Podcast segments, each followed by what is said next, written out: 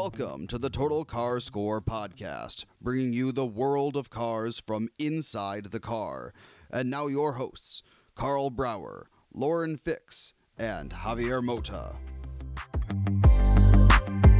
Welcome to a new episode of the Total Car Score podcast with Karl Brauer and Lauren Fix. And uh, we were in the only, what, third week of the year.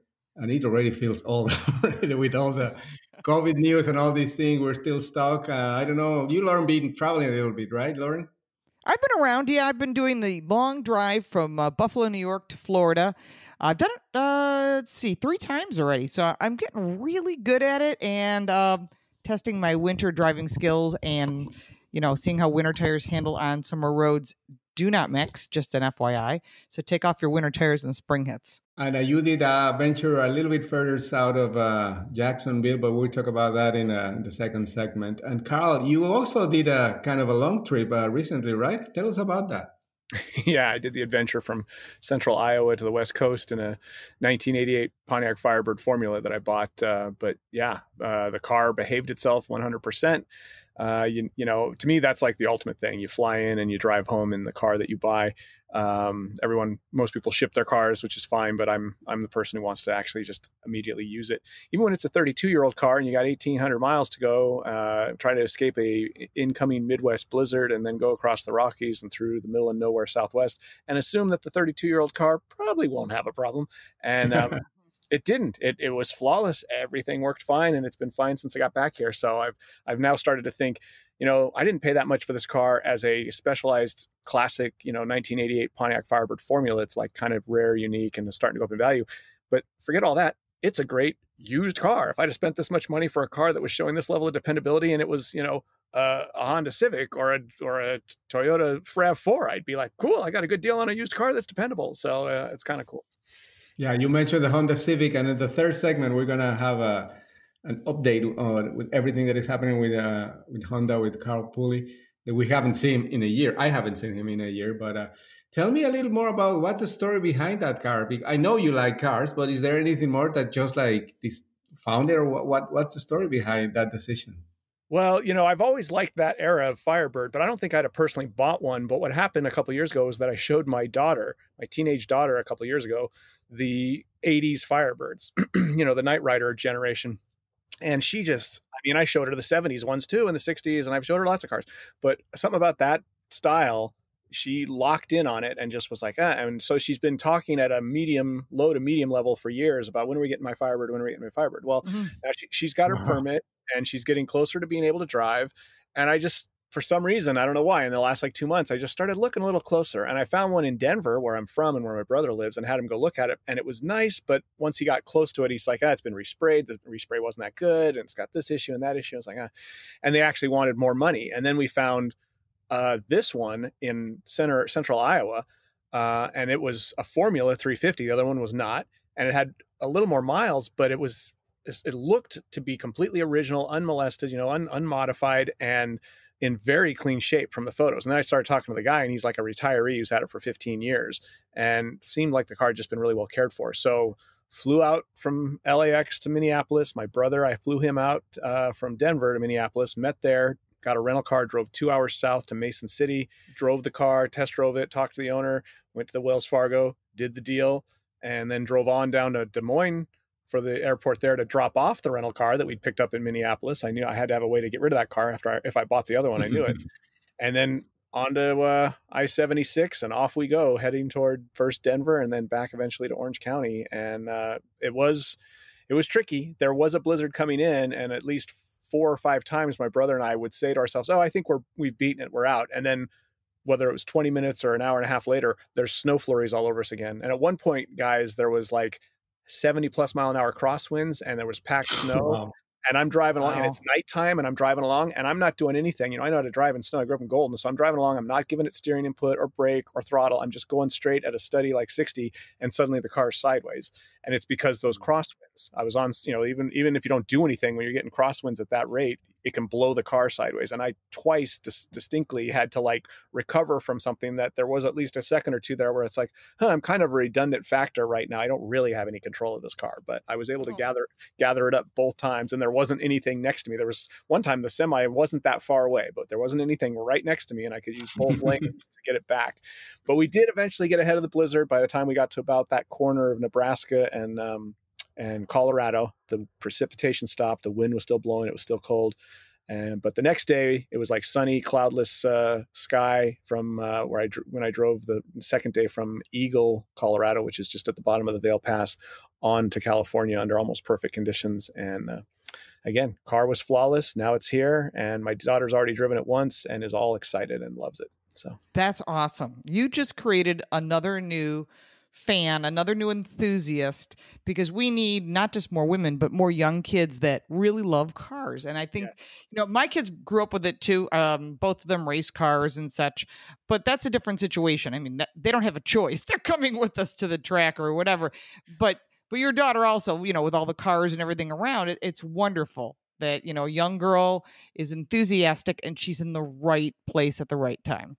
Yeah, and my attitude was, you know, I, I lit the fuse on this, right? I showed her the car. I started joking about getting her the car, and all of a sudden she's just continuing. And by the way, she doesn't just want to drive the car. She took auto shop when she was in high school. She's in college now, but she awesome. took auto shop.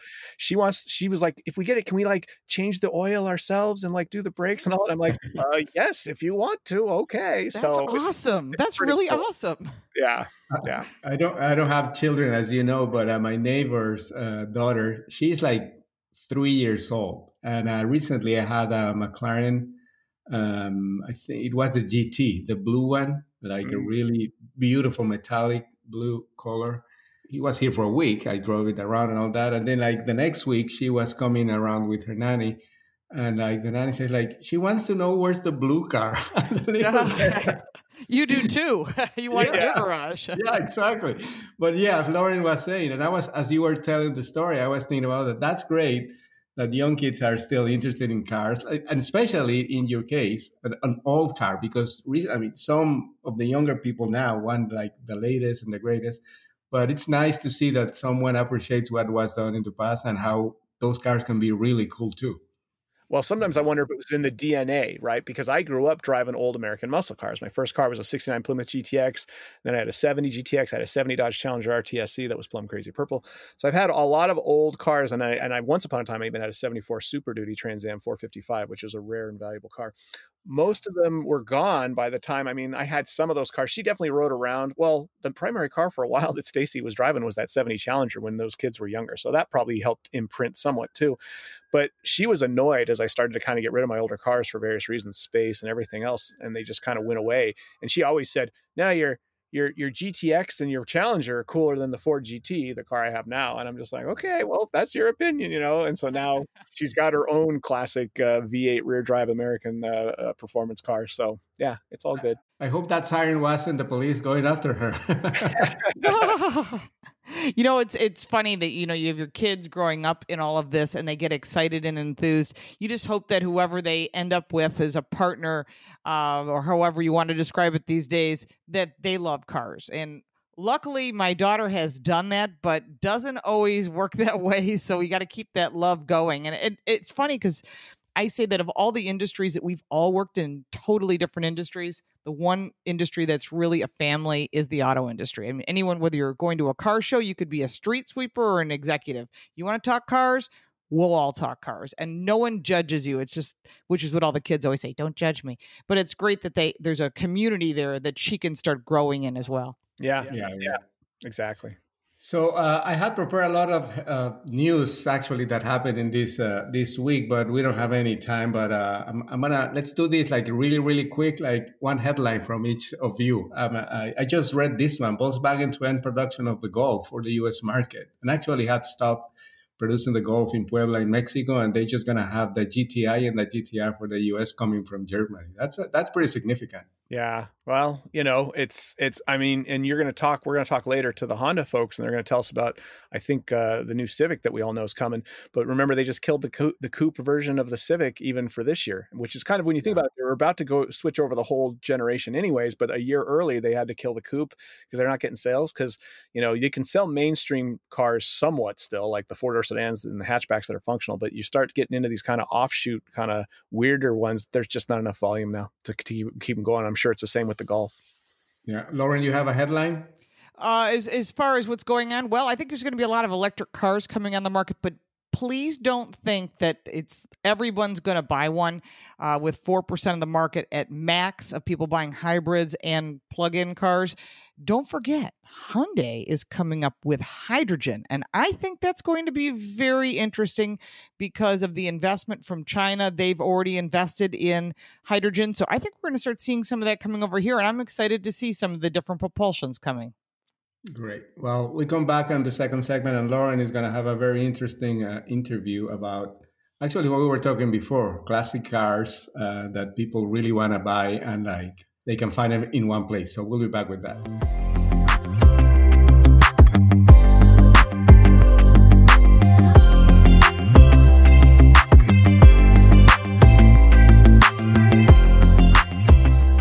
welcome back. And as promised, Lauren went to Kissimmee, right, in Florida? Yeah. yeah. Tell us about it. Well, we had an opportunity. I have a place in Jacksonville, so we took a trip down, five of us, and went in as media. So we got to see behind the scenes of everything that goes on at Mecum auctions. Now, I have been to auctions all around the world. I've been to Pebble Beach, as Karl has. Actually, I've seen Karl there a million times at Pebble Beach, whether it's RM auctions in Bonham and so forth. But when I had gone to Mecum in the past, it was okay. Well, they have a new CEO in there, and he is super smart. And the results in a very short period of time have been nothing more than impressive. And I have an interview with him. Mecum Auctions is one of the largest auction houses. They have 14 auctions nationwide that sell about $30 million or more at every single auction. They started a very small business in 1988, a family business for auctions, and they do farm tractors and motorcycles and a lot of other things. But this car auction business has been booming for them. And they brought on Dave Magers, the new CEO, a few years ago. He has really elevated this brand to a whole new level. We had an opportunity to talk to him, and and you want to listen to this. Hi, Dave. It's nice to be here, and I appreciate you inviting us out to Kissimmee. This is a yes. huge event. Thanks for being here. It's a great event. So, tell us why Kissimmee is such an important event. Well, th- this event has grown into the world's largest collector car auction. Wow. So, if you can imagine when you see what's been set up here at Kissimmee today with around 3,000 cars, this event started over 15 years ago, and the very first event in Kissimmee mm-hmm. had 50 cars. Right. It was in the parking lot of a laundromat next to a chicken coop. Oh my goodness! So it's grown from that kind of an Just event 15 years yeah. ago to the world's largest collector car auction that, that we have today, and it just keeps growing. How it just keeps cars getting bigger. do you have? There are about 3,000 cars here this year. That's a lot. How long yeah. does it take to run 3,000 cars? Well, we start an auction at 10 o'clock in the morning. We run a car across the block every two minutes until we finish. We'll run somewhere around 300 to maybe 330 cars a day. So we start at 10, finish somewhere around 6, 6.30 at night. Wow. And we're going to do that for 10 days in a row. That's crazy. That's a, this is the longest one I've ever heard of. Most yeah. auctions are like three days. It right? is a marathon. I often yeah. say it's like Groundhog Day. Every morning we get up and it seems like the same thing, just different cars. What's the most you've run through a Kissimmee auction? Most cars? Uh, last year we had uh, close to 3,400, I think. Wow. So we're, we're down a little bit this year, which is somewhat expected during the pandemic.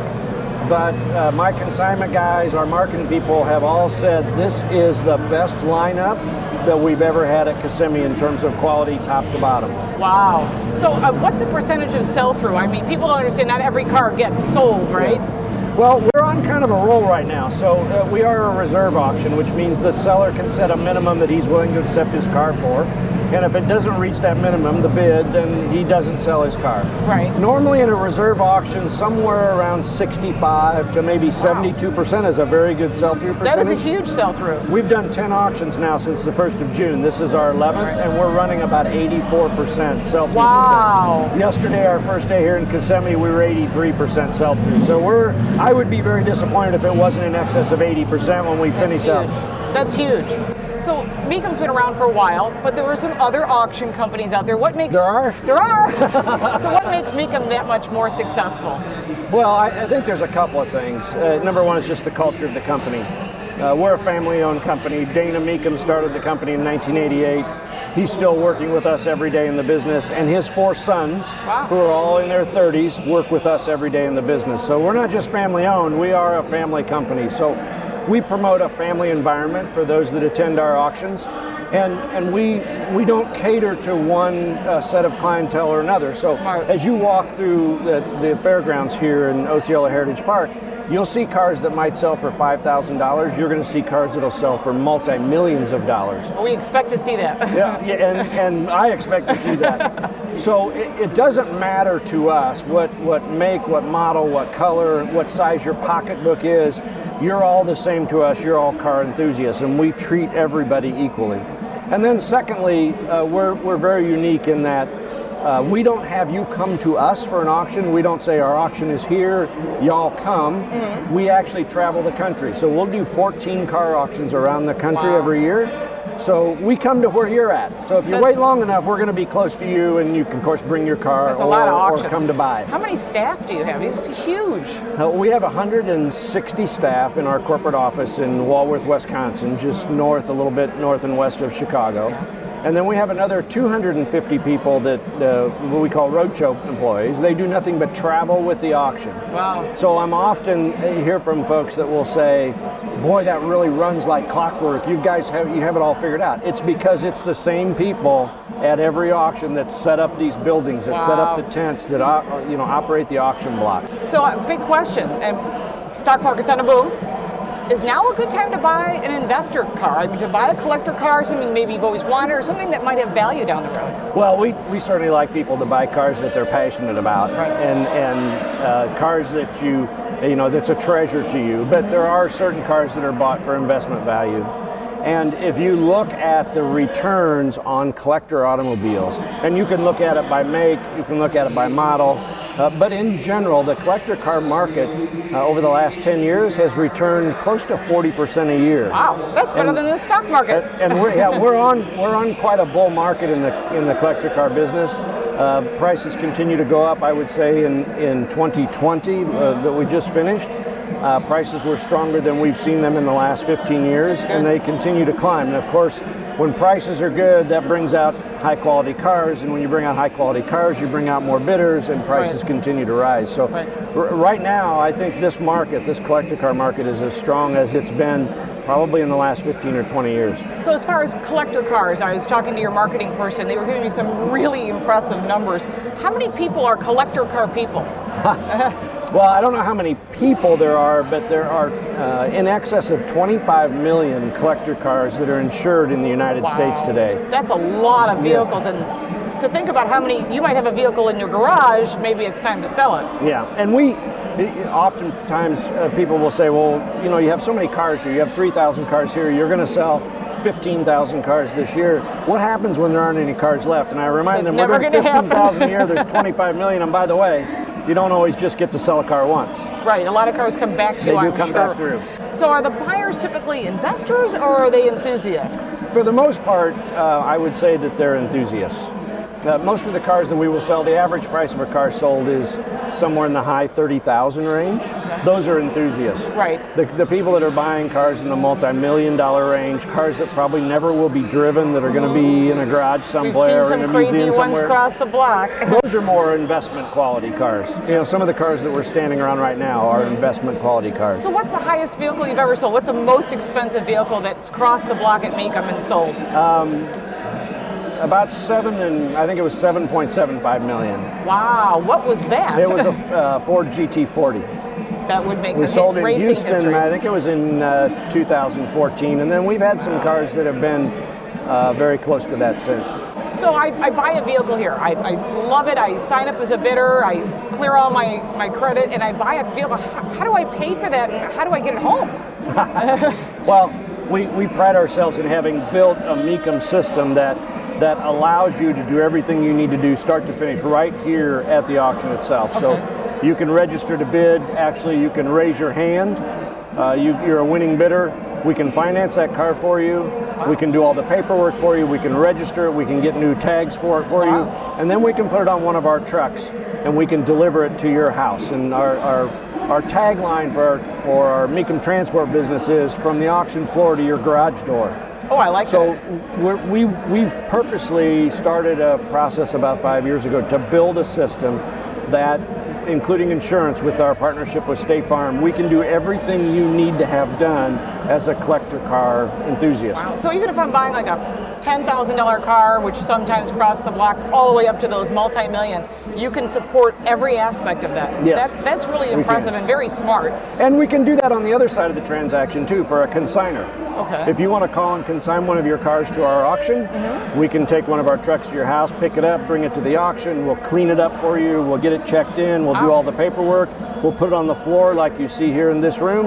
And you actually don't even have to come to the auction. So it, does it have to be a perfect car like the ones around us that are absolutely perfectly clean, or is it something that maybe has been sitting in someone's garage for a while? There are cars here that uh, might be 10, 15, 20 years old that have 50 miles on them. And there are cars here that were found in a barn that have sat in a barn for the last 50 years and have never been moved that, you know, to, to the average eye might look like a rust bucket. Yeah. But to somebody that's in the, the restoration business, um, looks like a real prize. That's smart because I think a lot of auctions don't do that. They, if it's not perfect, they don't want it, and that's what makes it easy for anyone to get involved. Whether you find the car you want, you can find a restorer. Do you have a relationship with restorers as well? Yes, we do. Of course you do. And some of the cars that are barn finds that have never been restored, that you know, that look like they basically just hooked a chain to it and drug it out of the barn. Some Right. of those bring some of the best prices just because They're of the condition that it's in. yeah, it's only original once. Yeah. So if is, you're finding an increase in people doing this over the phone because of COVID and everything going on, or are people still coming here and wearing masks? We're not wearing masks just for this interview, but But we are wearing masks. we are wearing masks. Yes. We, um, uh, when when the country went into lockdown in uh, the first of April, uh, we spent April and May taking a look at our business and, and thinking about what's the business going to look like when we come out of the pandemic, or more importantly, what's the business going to look like during the pandemic. So when we started back to auction the first of June.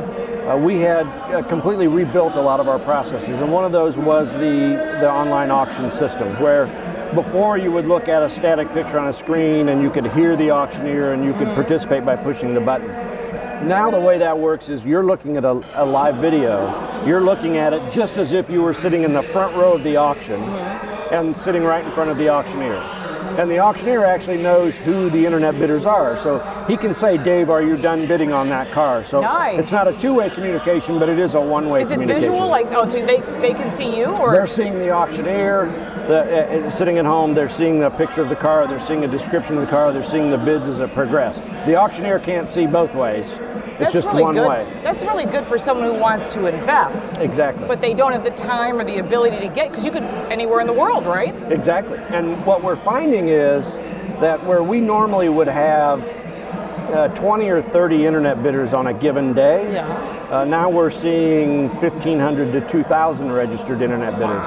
And more importantly than that, what we're finding out is that those internet bidders that we that we picked up since the 1st of June, 80% of them are brand new to us. They're people that have never done business New with us before. So, so we've looked at it now not only as an opportunity to assist in the sale of a car in the auction, but as a marketing tool now that we know that's that's an avenue that we can bring new clients to Mecum as well. So anywhere on the planet, Right. wherever you are, you're unable to travel for whatever reason. You can be sitting on your couch at home and it In looks to you just like you're sitting in front of the auction block. That's fabulous. So, what's the future? I mean, you've done literally everything. You've got the restorers, you've got the finance, you have the transport, and you're growing. What does the future of Mecum look like? Well, the, the, the auction business, whether it's the motorcycles that we do or the farm tractors or, or vehicles, continues to grow and, and almost uh, astronomically. We've, we've had a, a great run over the last five or six years. The piece of the business that I look at today that still has a lot of potential and almost unlimited potential is the entertainment value of our business. So as we continue to focus on Mecum for the future, my staff and I are looking at how do we increase the value of Mecum as an entertainment company as opposed to just a car auction company. We're not going to lose our focus on the car auction that's business. where the bread and butter is. That, yeah. That's going to continue, but there is another resource that, that we can use what we do and we can use these cars to entertain people, and we're looking at a variety of ways to do that. So your business acumen, with Dana's passion and his family's passion, has created a huge family business. Yeah, I, I you know, I'm kind of the outcast. I, uh, the Mecum family are are car people. I'm a car guy myself, but not to the extent that they are. Mm-hmm um, what I bring to it is the business experience. And that's important because obviously the results have been Mecum was growing and you just escalated it, yeah. turbocharged it or supercharged we it. We have a great team and we've done very well over the last five, six years. I know you have to get back to the auction. We appreciate you taking some time away. This is very exciting. We'll be watching it for the whole two weeks. We'll be posting on social media great. on my site, Car Coach Reports, and we appreciate your time. Thanks for being All here. All right, thank you wow, that was pretty cool and a and a pretty cool success story when you think about it. I mean, where those where that started and where it is now for Dana Mecum and his whole group there. Uh, I've watched it grow over the last just ten to fifteen years, but uh, I consider them one of the premier auction companies now, and uh, clearly they've got a lot of capable people there who know what they're doing and they're pleasing their customer base, and that's why they're growing like they are. I had the chance to go one in Vegas a couple years ago, and, and again, like same same impression, like really really amazing. Uh, just the amount of cars and people and distinct vehicles that you see there. So really really cool. When we come back in the last segment of the show, we're gonna, as we were we've been mentioning, we're gonna talk to Carl Pulley from Honda to hear about the new models coming in 2021, uh, in particular that Type R that we were talking about. So we'll be back with that.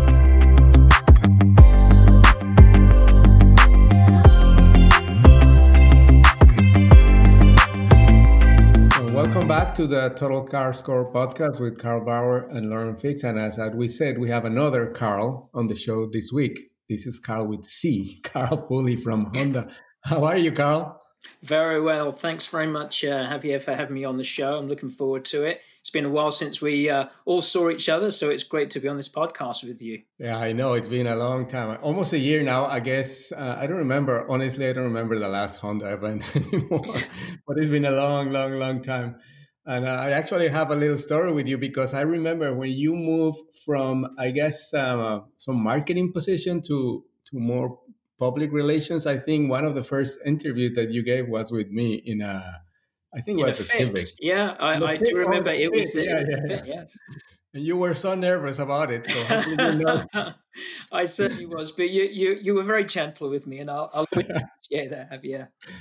So, Lauren, uh, why don't you start with uh, what what do you want to know about Honda? I mean, I guess you haven't seen anybody from Honda either in a year, right? No, I haven't seen anyone. I've had a few vehicles, which has been nice, but it's been difficult to uh, to to work with what we do every day. And I know that you know Honda's been doing a lot of new things, expanding their plant, and looking forward to seeing a new Civic coming soon, maybe. Uh, but I've been getting a lot of product, and I do appreciate that. So tell us what's going on with Honda and what's new. Yeah, well, um, for the 21 uh, model year moving forward, we're really kind of you know, focusing more focusing our lineup for changing customer preferences. And as as we all know, uh, there's been a movement for quite some time towards more light trucks. But you know, Honda still has a very robust portfolio of both uh, light trucks, which we're expanding upon, but also with passenger cars, because as we see other manufacturers kind of leaving that space, uh, we're seeing that our market share is increasing. So um, last year, about three quarters of sales in the US were, were light trucks, but we still had a pretty well balanced uh, lineup with uh, 50% or 58% uh, light truck sales and then 42% passenger cars. And and we, you know, as as you'd mentioned, Lauren, uh, we will be coming out with a groundbreaking new Civic, the 22 model year, which will be the 11th uh, generation of Civic. And uh, we did uh, a couple of months ago uh, reveal a prototype of it, um, which uh, I think is is quite stunning in how different it is from the current 10th generation. And we kind of like to say internally that the current generation of Civic is is playful, sporty. Um, it's very youthful. Um, this new one is a little bit more sophisticated, so we like to call it sophisticated, sporty, but still very, very youthful. Um, and uh, it's quite a drastic change. And as you may have seen images of it with a very kind of low and wide stance, uh, still very sporty, uh, with a, a, very wide um, greenhouse that enables the driver to see around. And uh, for those enthusiasts uh, who love our sporty variants of the Civic, uh, they'll be very, very pleased to know that we still will have manual transmissions available on the hatchback. And we will have a performance variant with the SI and uh, our Halo performance vehicle, um, the Civic Type R. We will also have that with the 11th generation of Civic as well. But uh, speaking of the, the, the Type R, uh, for the 21 model year, we've come up with a, a, very, very special variant, which we call the limited edition. And there's only going to be 600 units sold in the US. And it's a particularly uh, track focused variant of uh, the Type R. So it's lighter weight, so better power to weight ratio, has these uh, beautiful lightweight uh, forged aluminium wheels. Uh, the suspension and the steering has been tuned for the lighter weight has this fantastic Phoenix yellow paint that's exclusive to that particular model. So, yeah, the swan song of the very, very successful 10th generation Civic is this uh, bright uh, yellow uh, Civic Type R limited edition. So, um, it's uh, going out with a bang um, as we really look forward to the 11th generation as we move forward with the 22 model year. Yeah, and Karl uh, Brauer, you were actually at one on the event recently. I think it was with the Odyssey, right? Which has been, uh, uh, I mean, updated for 2021, right, Carl? Yes, yeah, indeed. So, oh, Sorry, the, yeah, go, go ahead, Carl. Carl. Carl. Wrong, Carl. Keep going. Keep going, Carl Pulley. Okay, yeah, terrific. Um, yeah, so um, we did have an event that, that Karl Brauer uh, thankfully was able to show up, and and the the um, Honda Odyssey is 25 years of innovation, is what we feel as though is the most family focused of the minivans because the whole interior is really focused on on families uh, carrying um, their their children, uh, siblings, grandparents in comfort um, and with safety, and so. Um, it's actually the number one retail best selling uh, minivan for the last 10 years with over 2.5 million sold since its introduction in 1995. And we currently have over 40% of the market share. So uh, for this model year, we um, updated the styling and uh, we improved the uh, second row magic slide seats, which is one of the kind of uh, magic, uh, uh, magic packaging things that Honda has done with the Odyssey, and that the second row seats not only can move backwards and forwards, but side to side, which provides you with so much easier access to the third row, but also gives you the convenience of moving uh, children within the seats. Um, and all three of those uh, second row seats can have uh, uh, car seats for children. So it just makes it so much more convenient and easy to get children in and out of the vehicle. But um, it also has an industry first uh, rear seat reminder that's integrated with our cabin watch camera. So um, if the um, side doors have been opened just prior to or after the vehicle is started, when you shut off the vehicle, it will provide you with an audible and visual reminder to check the rear seats for anything that you may have of value, like your children or your groceries. Um, and uh, the uh, the cabin watch will actually show you a view because you can see both the second and the third row in that um, in that camera view. Um, also, we've um, updated the uh, Honda Sensing suite of standard and safety um, equipment. Um, and uh, also um, included a little bit more stylish uh, accoutrement, if you will, for the elite version, because there's no uh, premium brand, luxury brand that offers a minivan. So, what we've done with the Odyssey and the Elite trim, which is the top trim, is to include supple leather seats and other um, luxury touch points that you would expect to see in a luxury vehicle, but in a minivan. Because for those affluent people that you know expect to have certain things in their vehicle, but they do need uh, or they want a minivan, then the uh, Odyssey Elite provides those uh, items for them. Okay, our Carl now. I was I was glad I got to drive the vehicle you just described, Carl, because uh, you guys had a really fun event over at the um, Rose Bowl in Pasadena that uh, was great to experience the vehicle and also experience uh, you know that environment with the vehicle and all the other Odysseys and the other journalists there. I always have a funny story to tell about the Odyssey in that I it was the first new car I ever bought. I've owned a lot of cars in my life, and the bulk of them have been older cars and a lot of American kind of performance oriented cars, old muscle cars and stuff. But we had a 99 Odyssey the first year for that generation in the long term fleet when I was working at Edmunds.com. And I drove it multiple times as a long term rotation vehicle. And I liked it so much that when I needed an Odyssey or I needed a minivan because my wife was pregnant with the second uh, child in three years, I went out and bought one. And I, we still had the long term one in the Odyssey and in, in the long term fleet at Edmunds. So very not not often, but it was entirely possible that I would have the rotation of the long term one in my control, and I would drive home to the other one parked in the two. It was a 2000 that I bought a year later, that was parked in the house that my wife was driving, and I'd have these flashes of driving the long-term Odyssey into my garage next to my personal Odyssey, looking back and thinking, ah, my high school buddies from the performance Carl era would be so proud right now to see the garage I've got. but I love that car. I love it. And I still have a very soft spot for really minivans in general because people who are willing to admit it know that they are the single best way to move people around. Everyone loves the, the big trucks and everyone loves the SUVs, but we all know that Odysseys and minivans in general are the best way to move humans around from getting in and out to the space inside. And uh, I always say the person driving a minivan, male or female, is the one who's truly secure in their uh, personal uh, confidence and and uh, uh self esteem. Because uh, all these people are like, I don't want to be seen in a minivan. It's like, well, I don't have a problem with that, but again, I've got a lot of self confidence. Maybe you don't. That's okay.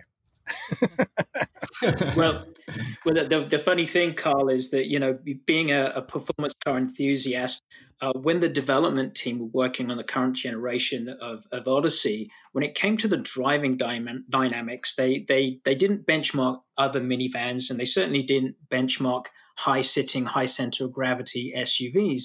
They actually benchmarked per, um, passenger cars. So with that low center of gravity. Um, and uh, the, the, the wheels out to the sides and with that long wheelbase, it, the, the the Odyssey actually handles surprisingly well, and it even comes with paddle shifters and a sport mode. So I, I certainly don't uh, suggest that someone take their family to the um, Nurburgring and try to set a hot lap, uh, unless you've got lots of sit bags. But um, actually, while driving alone, the uh, the Odyssey is surprisingly fun to drive that's that's what got me into it. I mean, even the 99 version, that first generation of where it was really the sliding doors because the first generation we know kind of had the traditional dr- doors, but driving that vehicle around, I was like, I cannot believe this is a minivan. This is 22 years ago now in 99 when that car was brand new. And it hasn't gotten less performance oriented. It hasn't gotten sloppier or, or the steering gotten sloppier since then. It only keeps getting better every time they redesign it. So yeah, the current one is the best driving minivan for sure of all the minivans that are out there. But I'm a huge fan, in case you can't already tell, and uh, was glad to drive that new one at that event uh, at Rose Bowl. And you know, one real quick question I'd ask Carl is about um, the hybrid CRV because I believe that was, you know, I think a lot of people in the automotive journalism community who were either on that event or, or had colleagues on it from their publication were like, that was like the last press event. You know, that was like that. They, you guys just slid that one in before everything was shut down last March. But that car's been on the market now for nine, ten months. Uh, you know, any feedback on how it's performing and the reaction from your customers? Yes, well, it was. Uh, we we we've had. Uh, some goals uh, moving forward with with electrification, with with the primary goal of obviously reducing CO two emissions and increasing fuel economy. And, and in fact, um, the EPA just announced that Honda is the best um, full line manufacturer with regards to average fuel economy as well as CO2. And it's something that we have um, we have a 40 year track record because it was 1976 when the EPA first started uh, reporting those things, and the Honda Civic CVCC was the number one uh, most fuel efficient vehicle back then, and in fact, it was the only one that could meet those then emission standards without the use of a catalytic converter. And so, with our global goal to have three quarters of our new vehicle sales uh, being electrified by 2030, uh, as well as to be carbon neutral by 2050, um, we're adding our two motor hybrid system to our most popular vehicles, which, as you'd mentioned, the CRV, um, as well as the Accord. And so we really feel as though it's the most sophisticated powertrain um, the wonderful thing about anything that has an electrified powertrain is the uh, incredible torque that you have with an electric motor, um, as well as the smoothness as well. So Um, the CRV has has been doing incredibly well. The the hybrid variant is the most powerful of our CRV variants. Uh, it's been selling very well, as has our uh, Accord, which um, just went on sale a couple of months ago as well. So um, yeah, we're in a wonderful place with regards to uh, CO2 emissions and fuel economy, and uh, we're aiming to to move forward, as I've mentioned, with those goals uh, with the uh, further application of that two motor hybrid system in our most popular vehicles. So, as everybody knows, Lauren is a huge fan of sports cars, but uh, is all this uh, what happened in Honda going to convince you either the Odyssey or the CRV hybrid, Lauren? Well, I'm not a minivan person, but I am a huge fan of the Type R, and I think it's one of the coolest cars on the market. People that have them are such fanboys, as I hate to call it, but that's sort of the term uh, it's amazing the following that you have for a vehicle with such limited production, and it's not really the bulk of what you guys do. No, but the you know the the, the Civic um, line obviously is is huge. I mean, it's a nameplate in and of itself, and the fact that we were finally able to give those enthusiasts the Type R, which because uh, previous to the tenth generation of Civic, uh, the US actually had a different platform that our Civic was based on compared to what they had in Europe and Japan. So we weren't previously able to bring that Type R to the US, but then in 2017, uh, we were able to bring it out, and, and it's been a huge success. And obviously, we've we've sold every single one that we've produced. And uh, as I'd mentioned earlier, with this limited edition uh, variant that's uh, 50 pounds lighter, but most importantly, that most of that weight is taken from unsprung weight, so from the wheel and tire package. And uh, I was able to to drive it on the track, and I'm certainly not a uh, a performance driver, but I really felt the difference between the standard touring version and the limited edition. And you know, it's one of those uh, sort of cars that you know uh, when when you're a, you're a young person, as I was before I got my license, you know, you'd have um, posters of of those performance cars that you lusted over uh, on your bedroom wall, and and I think that the Civic Type R not only serves as that, but it's also attainable as well. And the fact that it's still based upon the Civic hatchback, it's incredibly uh, practical car as well. So, especially the touring variant, is it can be an everyday car uh, that you also take to track days. And I I can imagine that a, a car enthusiast in a household uh, could speak to their significant other and say, "Hey, I'm going to get ourselves a nice practical uh, Civic hatchback." How does that sound? Fantastic. and then they come home with a Civic Type R. And it, it is that practical hatchback, but obviously it's an incredibly powerful 306 horsepower uh, hot hatch that, um, because of its front wheel drive configuration, is so much lighter than most of its competitors. But because the Honda engineers were so diligent with reducing and basically eliminating torque steer with the dual axis front suspension unit, you can really put that 300 horsepower down, those front tires stick, and that car just goes exactly where you want it to. So uh, I don't recall if, if any of you uh, perhaps you, maybe Karl have driven it on the track, maybe you, Lauren, too, but uh, it, oh, it, I have. Okay, yeah, I have, but like what just hearing you is making me like sad, anxious uh, because I don't know when we're going to be able to do that again. So it's like crazy. So really, thank you very much for the update. And again, I don't know if you want to say something in closing, Karl Brauer, uh, but we just talking about the car. We want to go and drive it. Yeah, I know it's getting tough to just have to kind of remember what it was like to be able to go to the track and, and experience all these incredible vehicles. But the Type R is one of those, and uh, yeah, I've had it uh, where I could really stretch its legs in a safe environment, and uh, it's uh, it's quite a vehicle. And I, and I I'm a big believer in vehicles. I love vehicles that can do one or more do two or more things really well and i love the fact that you could just drive that car daily to work and put a lot of stuff in the back and carry people around in it and it's like oh yeah by the way um, check it out when i go around this uh, on ramp you know and, and, freak people out if you wanted to so uh, it's a great mm-hmm. car well thank you again and uh, we're going to close the this week's show with that thought of uh, maybe soon we can go back uh, to a racetrack together and enjoy the, yes. the Type R and all that. Uh, so thank you again, Carl. Thank you, Lauren. Thank you, Karl Brauer. And uh, we'll be back next week. Thank you for listening.